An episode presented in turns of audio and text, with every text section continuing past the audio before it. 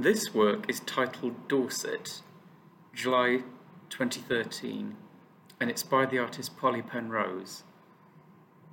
This work is a coloured photograph and is approximately 30 centimetres tall and 40 centimetres wide. The image is of the artist, Polly Penrose, a slim Caucasian woman. She is naked and lying on her side on the grass. Her right arm is covering her head, exposing her right breast. Her left arm is tucked in close to her body. Her legs are slightly curled up. Her rib and hip bones are visible, and she has dark brown pubic hair.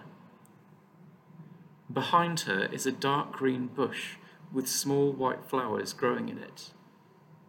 There is a stark contrast between her light body and the dark, moody green of her surroundings.